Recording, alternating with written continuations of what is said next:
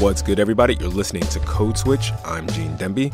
My partner in crime, Shereen Marisol Meraji, is out this week. But on this podcast, we want to talk about school desegregation and busing with our play cousin, Audie Cornish. You probably know she's the host of NPR's All Things Considered, and she's going to join us in a moment. But before we do all that, we want to rewind a little bit. Boston today had one of its worst days since court-ordered busing for school desegregation began last September. It was the second straight day of trouble. Yesterday, whites stoned a school bus carrying black students, and today, a white student was stabbed at South Boston High School. He was later reported in good condition. A black student was arrested for the stabbing. That report we just heard is from December 11th, 1974, and American cities, just like Boston, were in the middle of a heated, often very ugly fight over how or if they should racially integrate their public schools. And in a lot of ways, Boston became the symbol for the violent resistance to that idea. But even in Boston, there was this one school integration program, a busing program, as it turns out, that wasn't controversial at all.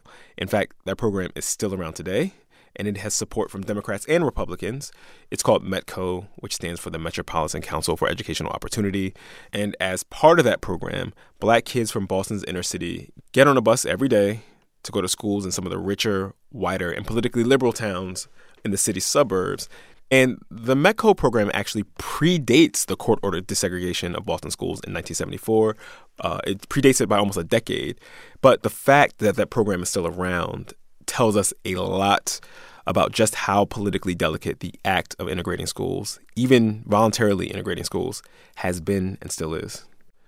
So, Audie recently did a couple stories on that METCO program, and in her reporting, she offered up a little detail that we found very intriguing and that we wanted to get into. I know a little bit about these kinds of programs because I was in one as a kid.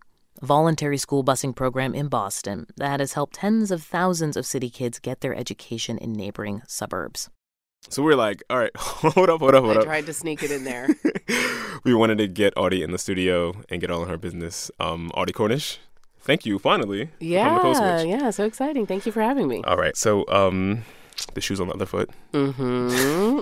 You say in one of the stories that when you were in the METCO program that you always felt like a guest at the school that you were being bused to. Could you say a little bit more about that? Yeah, I mean, just for a little bit of background, I was only in the program for a few years in elementary school. Mm-hmm. So this would have been in the late 80s. And my parents and I came to the U.S., I think around 1980 or so. From Jamaica. Okay. And so my parents, when they came to this country and came to Boston, people were like, oh, you need to sign up for the METCO program.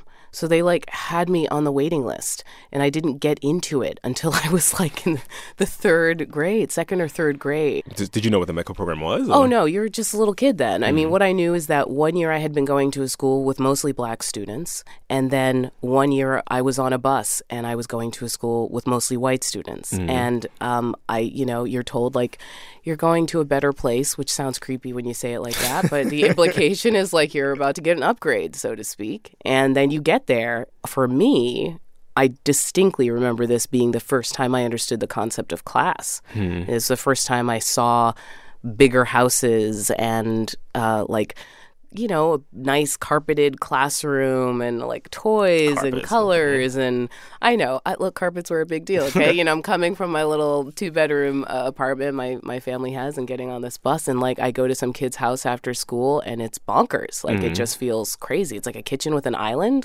an island. Your kitchen's big enough to have an island in it. It was so mind blowing. So I remember it very distinctly because I was in the Boston public school system and in a mostly black school.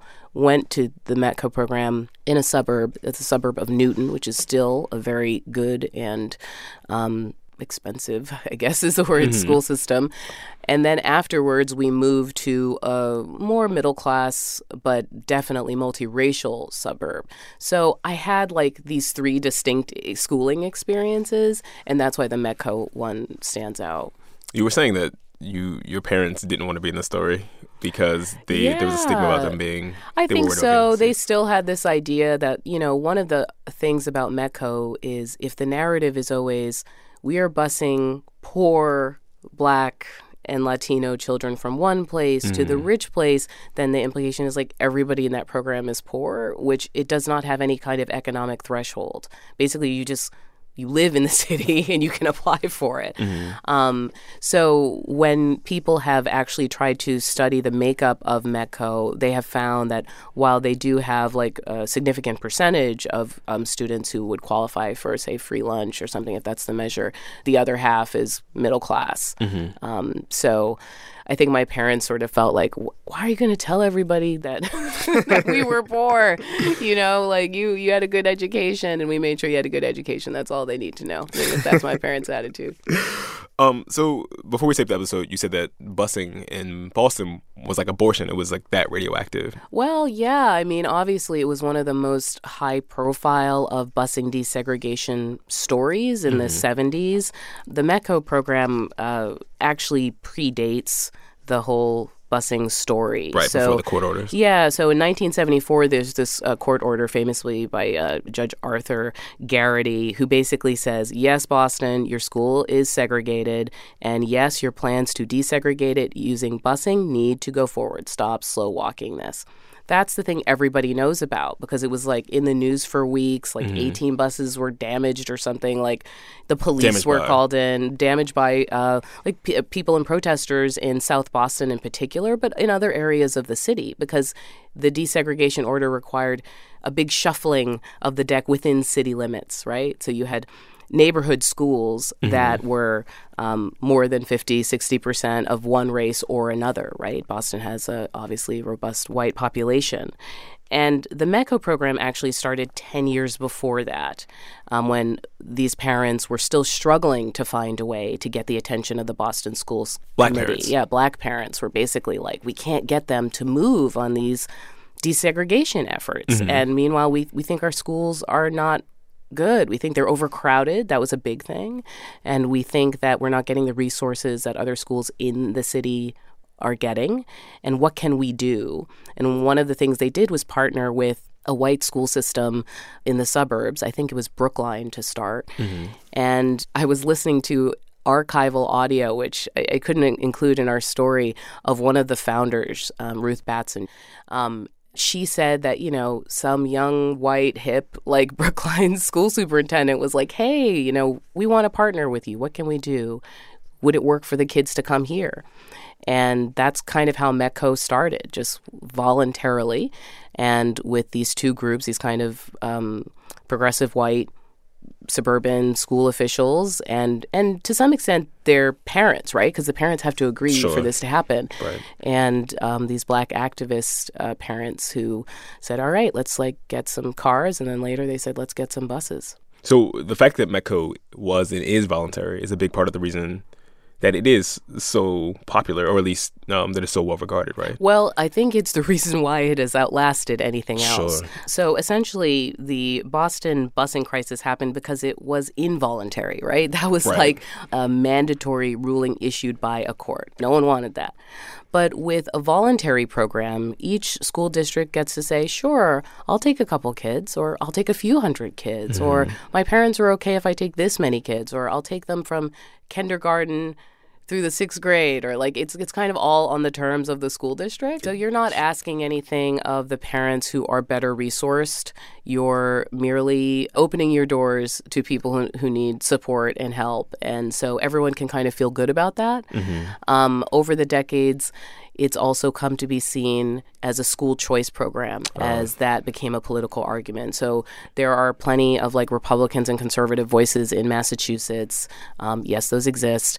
And they like the METCO program because to them, it's school choice. And, you know, for the record, I think something like 25% of the school age kids in Boston are like going to, you know, a private school or parochial school or like METCO or homeschooling. There's a lot of people who have opted out of the traditional public schools. Have kind of opted out of the Boston public school system, even though it's a pretty good school system comparatively. So when you're reporting out the story, you go back to your old neighborhood. Weirdest experience of my life. You follow these two brothers who are in the METCO program as they get on the bus every day. It was some ungodly hour. It was like dumb early, like 5:15 in the morning as they're getting ready to get on the bus to go to school. Yeah. The same bus route they used to take, right? To go to the same suburb they used to go to. Yeah, and it was very weird. It was a neighborhood in Boston called Mattapan, mm-hmm. and a lot of sort of black and brown communities are in the neighborhood of Mattapan, Dorchester, Roxbury. These are names people might have heard here and there if they've heard of Boston. But Boston does still feel to me when I'm there segregated, and for lack of a better term.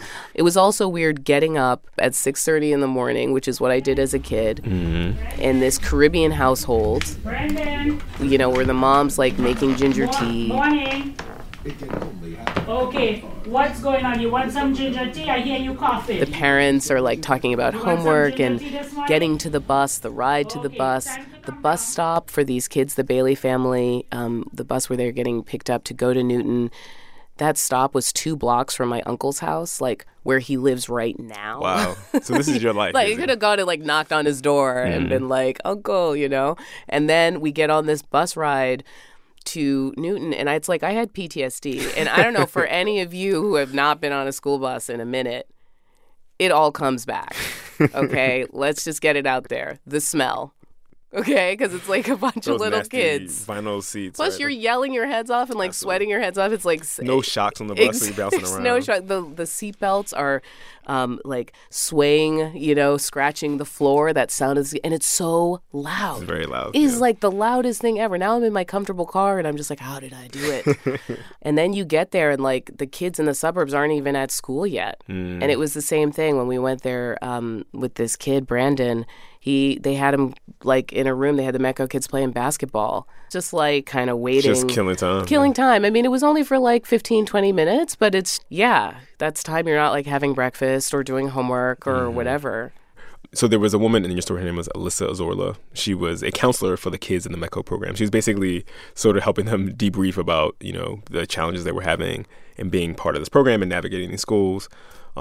Did you have a counselor? Were there counselors for Metco kids when you were there? I did not. Yeah, Metco now assigns a special counselor to each school system, maybe a couple per town, and they go to every school and they help the teachers with assignment plans. They counsel the kids about their grades or social things they're having problems with, bullying, things like that, whether on the bus or in the school itself. And I should say when we visited the school, Arzola had lunch with these boys. They have a boys group and a girls group separately. And there actually were a few white kids in the class who were like friends with the Metco kids and wanted to come with them. It is an open space. Yeah, like there's nothing to stop their white classmates from like joining them in these things.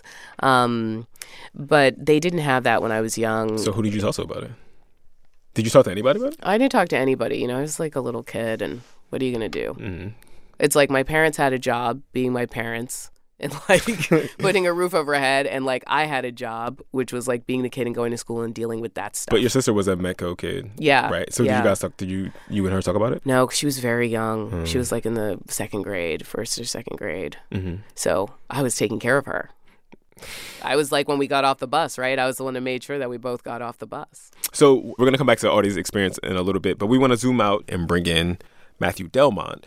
He's a history professor at Arizona State University. He's the author of Why Busing Failed, Race, Media, and the National Resistance to School Segregation. Matthew, welcome to Code Switch.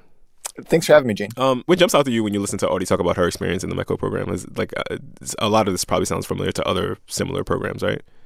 Yeah, so I think what's important about Audie's experience is that it's a great example of the kind of opportunities that programs like Metco opened up, that having these kind of busing programs, creating education opportunities for students who are coming from inner city schools, even if they're middle-class backgrounds, and having those programs last for decades is a real accomplishment. There was such pushback and such blowback against busing both in Boston but also nationally that to have this program last for multiple decades is a real testament to it.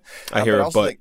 Yeah, and the but is the kind of bittersweetness that underlies what Audie's saying in two ways. One, that it puts such a burden on the students of color who are participating in the program that it's not a two-way thing. It's not a two-way exchange. It's Black and Latino students primarily who are bearing the burden of this, being on buses 30 minutes, 45 minutes, getting up extraordinarily early, staying after school. They have to do all the work there. They also have to be the kind of cultural ambassadors of what integration looks like. It's all on the terms of basically how much integration these suburban school districts are willing to take. But I think the larger sort of bittersweetness of this is that the program itself has remained relatively the same size since the 1970s. So it starts in the 1960s. By the 1970s, it's about 3,000 students. I checked recently, and it's at 3,300 students today. So it hasn't grown or expanded, right? Yeah. So it's something that those are spread across 35 school districts. So it's something that had the potential to be successful on a large scale, I think. But it's done great work, but it's done great work for a relatively small fraction of public school students in Boston. And if you're saying it's spread out over 35 school districts, that means that there are very few Black and Latino kids in any given school in the MECO program. Exactly. And because those school districts are not just individual schools. There are high schools, elementary schools within those school districts. So I think any given school is unlikely to be receiving more than a couple dozen MECO students. And I think one of the issues there is then that's a tough environment to put young students of color in, to be one of a handful, less than 5 or 10% of students in a school that's both not in your neighborhood, but also is a different class dynamic, different racial dynamic. That's a lot to ask. But yet students have done it for generations because it does open up doors that aren't generally available in Boston's public schools. Was there something about Boston in particular that made it a national flashpoint in the conversation about busing and the debate over forced busing of schools? Yeah, I think the thing that people like to think about Boston is it's somehow uniquely racist, that they'll point to the Irish in South Boston and say that it's somehow unique in its racism. And I don't think that's exactly true. The magnitude of the protests in Boston were significant, but there'd been large-scale protests against busing starting as early as the 1950s in New York. People blew up buses, empty buses in Pontiac and in Denver. So there'd been a lot of protests against busing. So I don't think the type of racism that you saw going on in Boston was unique. I think the amount of media coverage it received, that's what was unique. Once these TV stations from ABC, NBC, CBS, once they're on the ground there in 1974, they don't leave for 2 years. They're reporting whether something good happens or something bad happens. And I think that kind of escalates the tensions. And it makes this a flashpoint that it gets lodged in people's memories, that Boston becomes the real kind of flashpoint of what busing looks like. And I don't want to understate that there were significant tensions there. There were massive protests, but I think we misunderstand the history of busing if we think it's just about Boston. So we know today that New York City, which, you know, is considered like a bastion of liberalism and progressivism, has one of the most segregated school systems in the country. And I'm just curious as to how New York City, places like New York City and Boston, managed to sidestep these efforts to desegregate. Like, how did they manage to end up in this place where they are more segregated than places we typically think of as like hotbeds of segregation, like Little Rock, Arkansas? Yeah, I think the important thing to know about the way school segregation happens outside of the South is that politicians and school officials have more political clout to basically define what segregation looks like and define what it's going to take for federal officials to uproot segregation. So what I mean by that is when they're debating the Civil Rights Act in 1964, in order to get it passed, I mean, it's a tremendously controversial bill. The Southerners are never going to go along with it. In order to get the support of politicians from outside the South, from the Midwest, North, and the West, they have to explicitly write in provisions that say, we're only going to pursue desegregation cases in the South. We're not going to pursue these cases against what they called racial imbalance, which is a euphemism for what segregation looked like in cities like Boston, New York, and Chicago. So they explicitly write into this legislation that the federal government is not going to go into these cities to uproot segregation. That has a profound impact because civil rights activists, women like Ruth Batson, who Audie mentioned, they see this happen. They understand the subtext here. They understand that this is a loophole that's going to give the Boston School Committee an out. It's going to mean that federal officials can't come in and force Boston School Committee to desegregate. So the import of this is that you have all these schools in Chicago, Boston, New York. When these cases finally get to court, the judges find that they've intentionally segregated the schools. They've drawn school district lines in ways that perpetuate white schools and black schools. They have more qualified teachers in the white schools. They have more resources to go into white schools. But because the politicians have written the laws in such a way to say that doesn't count for desegregation, the language they use is they call it de facto, right? Well, when they actually get into court, Judge Garrity's ruling. Yeah, right, it's happened by, like, this is the natural order of things. Is people neighbors shook out the way they shook out. Yeah, it's just somehow innocent, right? But they basically have the political clout to write segregation, to define segregation in a way that says the segregation is what it looks like in Little Rock, Montgomery, Selma. It's not what it looks like in Chicago, Boston, and New York. And as a result, school segregation flourishes outside of the South. All right, y'all, we're going to take a quick break. When we come back, more with Matthew Delmont and Audie. Stick around. Let's take a moment to thank and share a message from our sponsor, LearnVest. Did you know the average indebted American household has over $16,000 in credit card debt? And 31% of Americans have zero retirement savings. The good news is, LearnVest is here to help. LearnVest is redefining financial planning by making it affordable and accessible to everyday Americans. When you work with LearnVest, you tell them what you want to accomplish with your money, and they'll create a customized financial plan to help you get there. To see a financial plan and get a $50 credit, go to learnvest.com/codeswitch. Thanks for listening to Code Switch. Seriously, thank you. If you're looking for a brainy laugh, you should check out the Ask Me Another podcast for hilarious puzzles, word games, and trivia. You can test your knowledge of favorite TV moms with Connie Britton, stage superhero fights with Wyatt Cenac, and roll a 20-sided die with David Harbour from Stranger Things.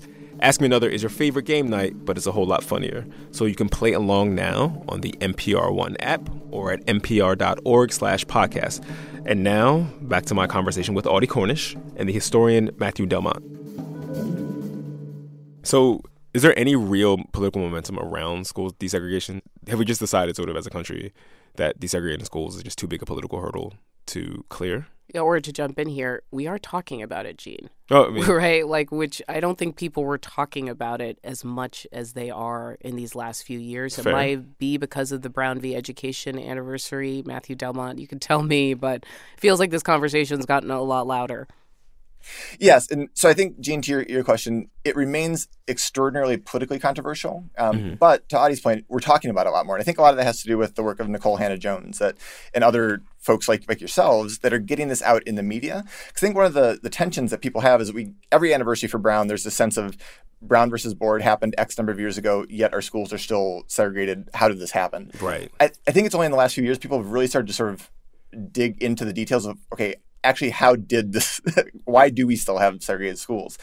Those raise some really hard questions. And I think the political hurdles are the same today as they were in the 70s, 80s, and 90s, that this takes a different set of political choices if people want to actually integrate schools. And I think it's no easier today than it was in these previous decades to convince people with access to resources to share those resources or to give up some of those resources. You know, Matthew, my other theory about this is that with gentrification and the, I guess, reverse migration of white families, especially of a certain class in many major cities, like that.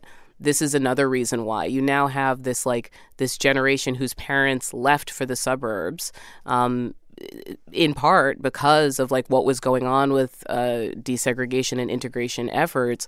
Now they're back in the city and now they're starting to have kids, school age kids. And I think they're talking about these things differently than their parents did.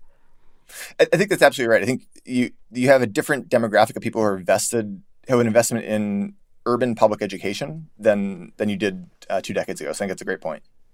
So at the risk of sounding like the cynic here, what is a program like METCO that's still just humming along quietly and sending a token number of brown kids into the suburbs? What's the political calculus there? What's in it for white people to be invested and participate in this program? I think two things I would point to. One, so it grows out of this movement in the 60s, initially starts being linked to a fair housing movement. So there is a sense of kind of liberal do-gooderism that this is a way that these communities see that they can help with the urban issues of the 1960s. And I think that's probably still in play today. But the other important issue that we haven't touched on yet is that there's financial resources that come with each METCO student. So the districts receive somewhere between $5,000 and $17,000 per student that they take.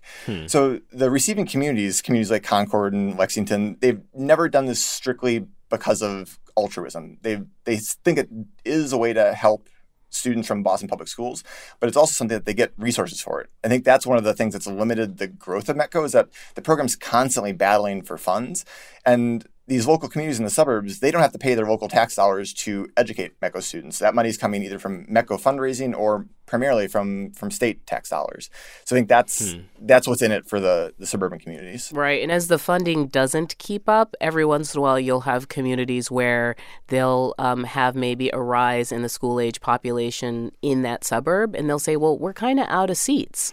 So why should we have a METCO kid or a kid from the city when we have a kid who lives here who needs a chair in this kindergarten? Right. So it's already sort of, I don't want to diminish it, but there's already sort of a token diversity, but there's already a low ceiling too as well. Like, yeah, this is how much we're willing to tolerate. Yeah. You know, one thing I wanted to jump in on, Matthew, when you said cultural ambassador, this is the thing that's like totally intangible about that experience that is hard to sometimes convey to people.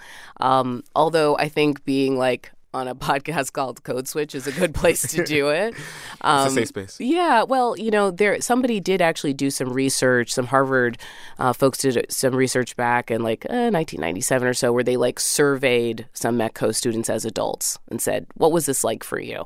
And they figured out the graduation rates. They figured out all that stuff. And that was all really good and above average. But there were things like people said that they felt as though they could essentially kind of navigate authority and authority figures, right? Mm. Like you looked at your teachers as people, like if you don't like your grade, you could go to your teacher and say, I want to have a conversation about this. You could negotiate with them. You could negotiate. And advocate for yourself. Yeah, and advocate for yourself. You also like got the benefit, and this is a class thing, of all the resources in that environment. So it's not just about getting help with your college applications, it's knowing about colleges and like which ones you could go to or not go to, or being waitlisted, or that there were scholarships. Sometimes these conversations, like because they happen among students, like you're talking to each other, that fosters something inside of you. Like now you're like, oh, I get it. I understand this. Like now I'm going to visit colleges. I mean, these were things that like my parents didn't know anything about this. They were immigrants. And so I think that part I found really intriguing. And finally, people felt like they could navigate white spaces. They could navigate spaces that mimicked their education. So if you've already from age like kindergarten, you know, to 8th grade, been one of 2, 3, 4 Black kids in your class, then it's not so strange to be on a college campus like that as well, right? You don't feel, it's not a big culture shock. And you don't feel that way when you walk into your first office, too. So let me ask both of you, what do you think that the white kids in these schools that get METCO kids from the city, what do you think they get out of it? I mean, they're not getting paid by the state, so what are they getting out of it? Matthew, what do you think? I think it's a starting point, at least, for the same kind of understanding what it means to work across difference, but from the white perspective. I think it's unfortunate that there's so few students of color in these receiving schools, but I think that's at least a starting point. I think you could look at suburban schools in other parts of the country, they don't even have that 5%, right? I think it's a starting point to understand issues of class, issues of diversity, and do that on a day-to-day basis. It's hard, in many cases, students don't have to do this until they get to college, or in some cases, they don't have to do it at all. And I should say there are some school systems host school districts like Brookline, the original one that takes a ton of METCO kids, but also has great diversity now, you know, have many more like Black and Latino and Asian students than they did back then. You know, I had a big conversation about this with my sister. She was in the METCO program. She was a few years younger than me. And she was like still friends for a while with the kids that, with white kids, classmates. From the suburbs. And they stayed in communication for a few years. I think she said like, oh, I'm still Facebook friends with one of them. And, you know, I don't know how that works. It's not necessarily like you build lasting friendships, but I feel that way about high school in general. Like I was like, those were very nice colleagues, and I hope to meet them again one day. But you do get to have these conversations, and I think the problem comes in when you do hear people criticize METCO, or where you do hear kids of color and alumni criticize it. It was very taxing to be the cultural ambassador. Right. You know, it was very taxing to explain to people things all the time. You were the explainer. This is the thing we've been talking about a lot on the podcast lately. And this is not like new millennial style, right? Yeah. Like y'all are always like, I'm not here to explain things to you. Go on the internet. Go on your favorite Tumblr. First of all, you always talk I'm a millennial. You are a millennial. We're the same age. Check with Pew. I'm pretty sure, according to the Pew survey people, I am like Gen X latent.